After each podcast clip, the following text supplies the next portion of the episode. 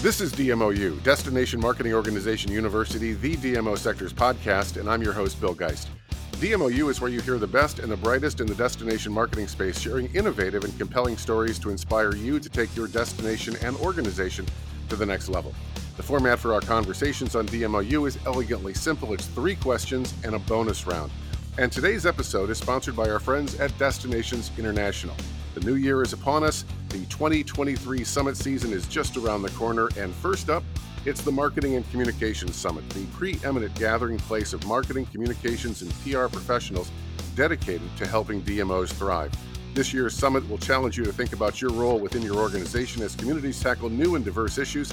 Topics include social media and blog content strategy creation, building creative environments for your agencies and staff, working with freelancers and influencers, and developing your optimal technology resource toolbox and using real-time data to influence destination stewardship and management. It's the Marketing and Communications Summit, February thirteenth through fifteenth, in one of my favorite towns, Norfolk, Virginia. For more information and to register, go to destinationsinternational.com slash upcoming hyphen events. For more, go to destinations international dot org. And now it's on to our show. Brian Toney is the Good Neighbor Initiative Project Manager for twenty-four hour Dallas, a nonprofit founded in twenty twenty, whose mission is to make Dallas safer, more inclusive, and more vibrant at night. In this role, he handles the organization's day-to-day and night-to-night activities, organizes the members and volunteers, and liaises with the City of Dallas and nighttime establishments. His previous work experiences include working in the education and workforce development of the Dallas Regional Chamber, serving as Director of Public Policy at the Real Estate Council, and consulting political campaigns. Brian holds a Master's of Public Administration with an emphasis in urban nonprofit agency management from U T Arlington and dual bachelor degrees in political science and economics from Texas Christian University. Brian Toney, welcome to D M O U. Thank you, Bill, and, and go Frogs. We're playing in the uh, New Year's Eve Fiesta Bowl, so how to put it in there.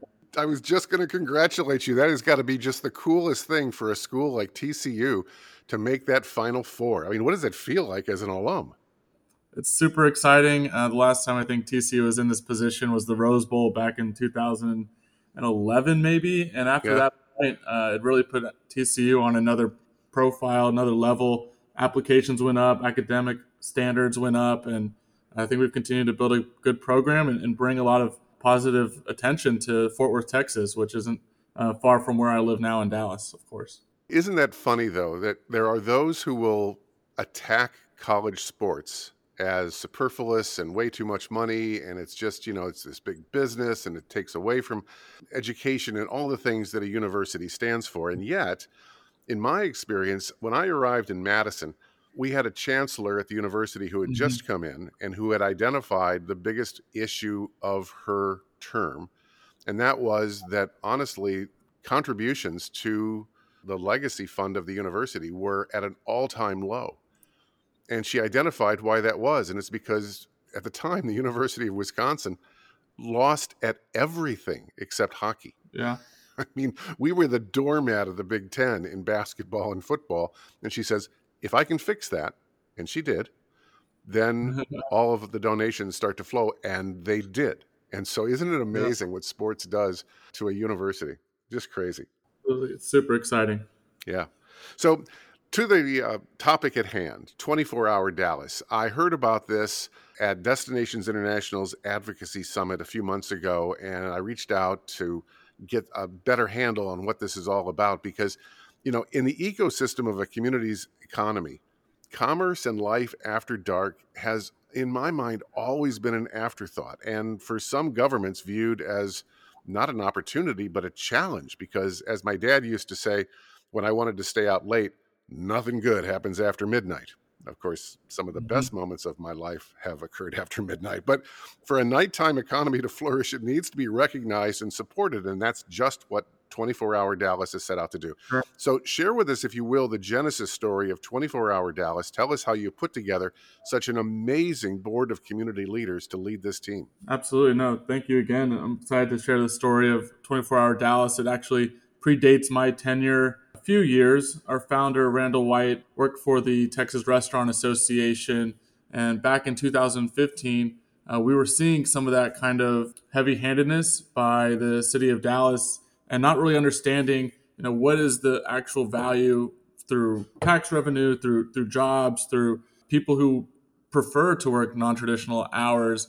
And uh, we're coming down with a, a late night overlay in one of our entertainment areas of Uptown Dallas. And so it, it took a rallying cry, uh, what they called then Save the Patio, to kind of stymie that effort and say, you know, there are real challenges that noise and, and, and crime might be more prevalent on, on the surface level, one would think, that need some attention. But we shouldn't just, you know, throw the baby out with the bathwater. We need to actually, as a city, do what we can to support these businesses first, give them what they need to be successful uh, before going to an enforcement mechanism or, or measure like was being proposed then. So Randall and, and some others went down to Sydney, Australia, where they uh, learned about what other cities around the world are doing to support their nighttime economies, certainly from Europe to Asia and, and Sydney, where they were doing some lockdown laws and, and closing places early. It wrecked their economy in Australia when they did that. They didn't realize, you know, how much of their economy really relied on the six p.m. to six a.m. portion of, of the day and the twenty-four hours that the night includes. So we've been able to, since then, in, in twenty twenty, form our own five oh one c three uh, nonprofit, uh, attract members from uh, different places like events and tourism and, and conventions to music venues, uh, art galleries. Of course, you have your, your bars and, and your clubs, but we also have hospital workers. We have logistics centers um, that are all operating twenty-four seven. So when those folks want to move around town, when they want to get a bite to eat, go to the pharmacy, what options do they have at night? And that's what we've really been focusing uh, our time and attention on is, is getting the city of Dallas to understand that, you know, we can't just put our heads in the sand and, and pretend that, you know, the nighttime isn't unique or it doesn't need any any as much care as the six a.m. to six p.m. time frame does. So, uh, like you said, it, it's been uh, neglected for some time, and I think the United States is, is starting to really make some great strides from East Coast to the West Coast in creating offices of nightlife or offices of the nighttime economy to focus on after hours. And with all due respect to those who put themselves into public office, you know, they don't understand the way an economy works. But if you just break it down as you just did, I mean, how much spending, discretionary spending, happens between six a and six p mm-hmm. as opposed to six p and six a? I mean, most of us are at work for the majority of six a to six p, right, and can't be outside of maybe grabbing lunch, spend an awful lot of money during that period of time. It's always been that kind of a, an issue for me when, you know, visitor centers are open from, you know, ten to four. Okay, well, that's not really when I need information about where I am. I'm, it's usually going to be in the early evening hours when I'm looking for something to do. So sure, it is a huge part of the economy. And uh, I've heard some statistics that, you know, well over half of all economy happens after five p.m. So you're absolutely on the right track, and something I think that every one of our destinations needs to focus on with a lot more verve is that nighttime economy. So I love your vision plan that says the nighttime is for everyone. Now, your initial strategic plan identified six primary issues which you're attacking, but the one that really stands out is the Good Neighbor Initiative that has really moved the nighttime economy forward. So tell us what that is. What is the Good Neighbor Initiative all about? Absolutely. The Good Neighbor Initiative took off in December of twenty twenty-one. So we're just now approaching our one year mark uh, and have a lot of great outcomes that we can discuss a little bit later. It itself began with some consultation and some national support from Pernod Ricard U S A, uh, which is one of the second largest in the world uh, alcohol distillers and, and purveyors. Uh, they are a member of a group called Responsibility dot org, which is a coalition of groups uh, like Pernod Ricard U S A and businesses uh, who are committed to stopping impaired driving, to reducing underage drinking, and promote responsible alcohol service. And another consulting firm called Safe Night L L C uh, that's based in, in Northern Virginia, who've been our partners essentially in, in consulting and in developing the Good Neighbor Initiative. So I just wanted to take a moment to thank them for their support. Yep. The Good Neighbor Initiative itself has six pillars. The first of which I'll talk about is called our Safe Night Out. This is our comprehensive uh, nighttime management model uh, where we're trying to build more mutually beneficial relationships between our agencies at the city level, even our Texas Alcoholic Beverage Commission, and those establishments that are operating in six p.m. and, and six a.m. Uh, sometimes that trust just simply doesn't exist. Sometimes, you know, you're in the heat of the moment and, and there's a fire marshal telling you that you have to reduce your capacity all of a sudden, or code compliance has to tell you to, to turn the music down uh, a little bit, but you don't necessarily know what that standard is. What's that decibel level that, you know, we're being held re- responsible to or, or for account, or how can a fire marshal, you know, do this in a, in a nice way, or, or make sure that they actually know the, the business owner on a first name basis. Simple things like that go a long way in supporting our nighttime economy and, and our businesses. So we've been lucky to hold a few clubs, pubs, and bars uh, meetings, what we call quarterly, and we have some more two-way dialogue in an informal setting, uh, which are, you know, crucial uh, to finding solutions. We've also held some active shooter trainings.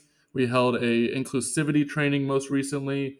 Uh, we're looking at doing door security and de-escalation, just trainings that twenty-four hour Dallas, as a, you know, purely nonprofit private membership organization, is doing a service, I think, to the city and our businesses. And, and hopefully, and we expect the city to come along uh, with the hiring of a full-time nighttime economy manager. Uh, they'll be able to start taking on some of these initiatives that we've been putting forward. But we stress proactivity. Uh, we think that's the best way to avoid major issues and really prepare ourselves for, for anything that might happen late at night. So that's the first pillar, a safe night out. Mm-hmm. The second pillar, I think, that's very public facing is known as our Copper Star Certification Program. This borrows from a few different programs, the Purple Flag in the United Kingdom, Safe Bar None in Canada, as well as an Arlington Restaurant Initiative in, in Virginia, uh, where we have a workbook that we provide our businesses, and it's broken into four categories: safety, operations, community relations, and having a welcoming environment. And there are best practices and international standards that we would hope all of our businesses who've answered the call, which in our first year, forty-four businesses did. Cool. They became Copper Star certified. So now they have a, a medallion that is displayed at their establishment Uh, that shows exactly how they've they've gone above and beyond uh, to be one of the most safe, inclusive, and, and vibrant contributing businesses to Dallas's nighttime economy. So that's been a great training program to get off the ground, and we're actually going to open up uh, recruitment for our, our new class here in, in January, but got our first ones under our belt. Uh, we're excited to to see how it grows from here, and, and it received recognition from our city manager when we did our big award ceremony uh, in August. City Manager T C Broadnax of Dallas came out and spoke. So we are getting that traction, and, and the city uh, sees the work that we're doing, and I think is very appreciative of that. Third pillar that I'll mention real quickly, we have our Every Voice program. This is a respect and inclusion initiative where we're uh, making sure that people, uh, entrepreneurs from all different backgrounds, have access to different tools and resources to be successful. That's been a successful module, and we're doing some digital webinars for that. I did want to mention our Women Unite event. Women's safety is our, our fourth pillar. We held a three hundred to four hundred, uh, what we called then a, a girls' night out in March eighth of twenty twenty-two, International Women's Day. We'll bring it back again this year, uh, where we launch our Women's Safety Charter. So we've put together a charter, which you can find on our website, twenty-four hour dallas dot org, that businesses can sign to demonstrate their commitment to women's safety, that they have a staff person designated to looking out for women, both patrons and staff, late at night, that they have policies and procedures in place internally to address uh, issues around sexual harassment or how to be an active bystander. They train on this with their staffs. Uh, so we're making women's safety a big priority. Uh, and then fifth and sixth, we are a member of the North Texas Coalition Against Human Trafficking. Uh, we provide some signage and training for how to spot trafficking, both labor and sex trafficking, and then what businesses can do to call the proper authorities and, and handle those situations. And then finally, we have our Sidewalk Ambassador Program, where we're actually hoping to have folks out there in like neon vests that are just handing out bottles of water, helping people get their phones charged, swapping out heels for a pair of sandals that are more comfortable, reconnecting with their friends. Uh, we're looking at trying to launch that in some of our entertainment areas, but it takes a little bit more time to coordinate with our public safety agencies. So more to come on that, but I think in our first year, it's been extremely successful, and, and we're excited um, that the Good Neighbor Initiative will continue on uh, into the next year. That's great. So earlier this month, you released your first year outcomes for the Good Neighbor Initiative. So give us the high points and what we can look for from twenty-four hour Dallas in the coming years. In the beginning, uh, with our Copper Star certification, we had over one hundred businesses raise their hand and say that they wanted to be a part of this program. It's not an easy program. We understand that there's a lot of time constraints, and it was our first year rolling it out. So we had forty-four businesses actually complete the program, representing fifty locations uh, across Dallas. We had a score of ninety-six point four percent of those businesses said that they would recommend it to their peers. Wow. Uh, they gave it four and a half out of five stars. And uh, we handed out five hundred dollars micro grants to each of these as a, as a reward uh, to those businesses. So even that little carrot can be helpful to a business that's trying to make ends meet. And to your point, not to interrupt, but to your point that it, it it's rigorous. Mm-hmm. It's it's not easy to achieve, but it shouldn't be. Right. I mean, if this is going to mean something, it needs to have some serious weight behind it, and that you got almost half of the people who initially said they were interested. It's pretty sensational. Thank you very much. We definitely will do our best to, to make tweaks to the program. We we did a survey with their feedback, and to improve it, we'll get everything on the calendar earlier this year so that they know exactly what to expect going in. And I fully expect us to get another one hundred that sign up. Businesses want to be recognized for being a good actor, for, for doing things the right way. And I think that's the majority, overwhelming majority of our businesses are, are like that. So this gives them an opportunity to really demonstrate that uh, to their customers, to their staff. Hopefully it, it leads to lower liability, lower legal risks. They get greater exposure and status, and these training and opportunities and, and networking that we're providing uh, with the city and amongst each other uh, is hugely beneficial, in my opinion. And, you know, from a visitor standpoint, for those visitors that are utilizing and interacting with Visit Dallas in any way, shape, or form, mm-hmm. you know, I come to town for the first time, and I really don't know Dallas. Uh, you know, I'm not sure what neighborhoods are the right neighborhoods, where I want to go for nightlife. I would think that if promoted correctly through Visit Dallas, this is really going to benefit those businesses that have gotten the star. Because if I'm looking at three clubs and I see one has a star and the other two don't, I'm probably going to go to the star unless I, you know, really need to see that band or, or that experience. It's that last tipping mm-hmm. the domino that says, okay, I'm, I'm doing that one. Because if I don't know the city, I need some guidance, and the star can do that. Absolutely. Yeah, we want it to be that shining example. I hope uh, Gary Sanchez, our, our board member from Visit Dallas, is listening. Right. And uh, we'll make that happen. We'll get it online for Visit Dallas's webpage. Yeah, absolutely. Anything else that we can look forward to? I mean, what's next? I mean, you had those six pillars of the Good Neighbor Initiative, but you also had six major goals in the strategic master plan for the organization. What else do we think we'll see in the coming years? Uh, so we're going to continue to make some public training opportunities available to uh, our businesses here. We're, we've already gotten like news coverage in, in C B S eleven and K E R A for the active shooter training, for inclusivity. Uh, we'll do that door security and, and de-escalation training in April. We'll have one with T A B C over the summer with responsible alcohol service. We're going to retrain a lot of the city departments Uh, with Safe Night L L C to make sure that they're still getting that training and education that they need to work hand in hand with our businesses. Two things I'm excited about as well. We launched a holiday sober rides program uh, with Lyft. So we're actually giving out discount codes for people to get a safe ride home. Uh, we've got over twenty participating businesses in that. Uh, we also are doing a longitudinal research study, hopefully, uh, with a lot of our level one trauma centers in Dallas, so our hospitals that intake people who are victims of drunk driving or sexual assault. We want to know that the programs and initiatives that we're rolling out are having an impact and reducing harm across the city, especially at night when most of those patients aren't coming in. So there's a public health outcome here that I think is hugely important, that we also don't want to gloss over uh, that this is actually going to be something that that changes lives for people, that ensures that every night out that they have is a great night out, is a safe one, uh, and that they get home safely. But for now, we're, we're really looking at trying to grow our membership. Um, that's one of our, our biggest asks of folks right now, is connecting us to, to listeners like like yours and, and others who are interested in the nighttime economy, who, you know, they could be an aficionado, they could be a, an operator. It, we are all welcoming, and we'll take all the volunteers that we can get. So that's a big priority for us going into the new year. Uh, we're still just trying to work on what we do well. I would think, you know, our communication, our advocacy. When the city of Dallas does hire its nighttime economy manager, we will be side by side with that person. We've been trying to get an economic impact study commissioned to study the six p.m. to six a.m. That would kind of be our roadmap here in Dallas of like where our opportunities and gaps are. Uh, with and when we get to that point, we'll continue to make you aware and make many of our uh, followers aware on our social media at twenty-four hour Dallas.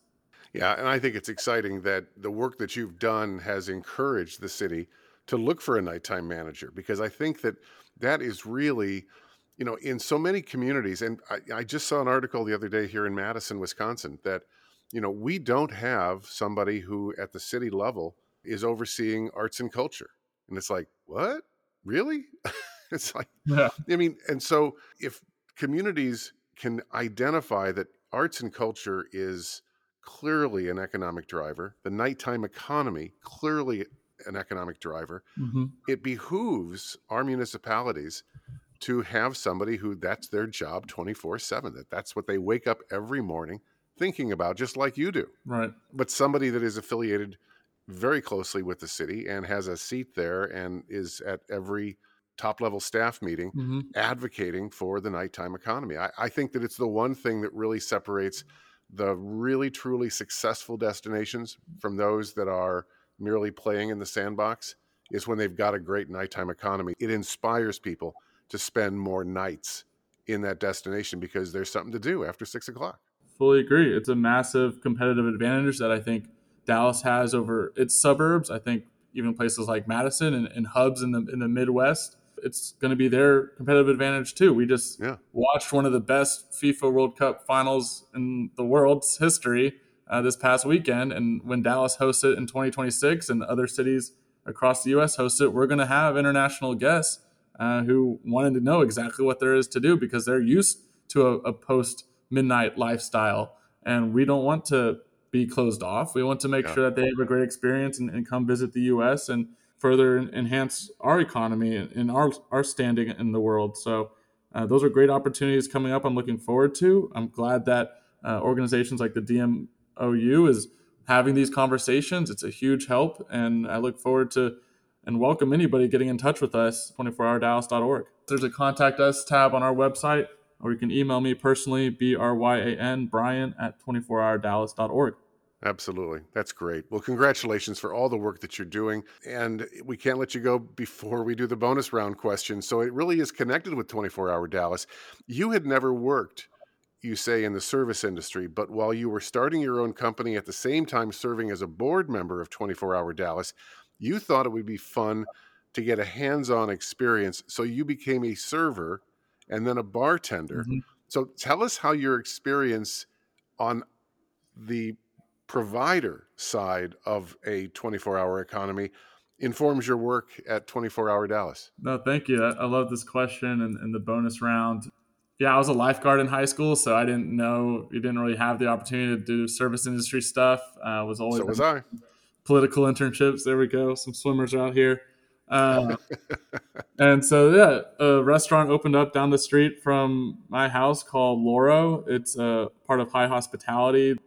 Aaron Franklin, if you're familiar with Franklin's Barbecue, he's one of the, the big creative chefs and co-founders of, of the hospitality group. So I walked in there and, you know, I wanted to look, work, you know, ten to twenty hours a week on the weeknights and weekends when I had time, and, you know, thought it'd be a great experience to just meet people from all different walks of life, to see what it's like in the service industry and, and take care of uh, our, our guests and make sure that they have, you know, a wonderful experience, to learn everything from the back of the house, uh, all of our, you know, the, the supply chain process and, and talking to the chefs, to what the front of the house is like, and, and getting to have those conversations with people, just our, our guests who, uh, why did they, you know, come here? What made them, what are they doing in Dallas this weekend? And do they live here? Are they visiting? And those were all very enlightening, informative conversations that really further ingrained in, in my mind the uh, importance of having a lot of diversity and options available to people when they come visit, because we want to be a destination, and, and many people, you know, whether it's for family or for leisure or work, you know, go out to these restaurants and uh, bring them good business. So I enjoyed everybody I met there, and I was really happy that now I can, you know, whenever I talk to people about the nighttime economy, I, I, I get to say, you know, this had a direct impact on my paycheck from time to time. If it was strong, if it wasn't, huh? Things happening around the restaurant that impacted inside the restaurant from a, you know, public safety standpoint, like we notice those things, and we, you know, want to continue to, to put our best foot forward. So I appreciated the uh, opportunity and ended up, you know, moving on, and now we're doing this full time. So it's great yeah. to go from part time to nearly full time now and make it my job. That's really great. Brian, what you're doing with twenty-four hour Dallas is absolutely inspirational. I sincerely hope that we will see you in Dallas for Destinations International's annual convention in July. Awesome. And I don't know if they've reached out to you, but uh, I think you ought to be on the agenda, because this is a story that I think has amazing opportunities for other destinations, other communities to dive in and uh, really seize hold of the nighttime economy. That'd be great. I look forward to it and, and meeting you, Bill, in All person. Right. Thanks for having me. All right. That's it for this edition of D M O U. Tell your friends and your peers. This is where the best and the brightest come to share their stories. It's D M O U dot com. Thanks to this episode's sponsor, our friends at Destinations International. twenty twenty-three summit season is just around the corner. And first up is the Marketing and Communications Summit, the preeminent gathering place of marketing, communications, and P R professionals dedicated to helping destination organizations thrive. It's the Marketing and Communications Summit, February thirteenth, fourteenth, and fifteenth in Norfolk, Virginia. For more information and to register, go to destinationsinternational.com slash upcoming hyphen events.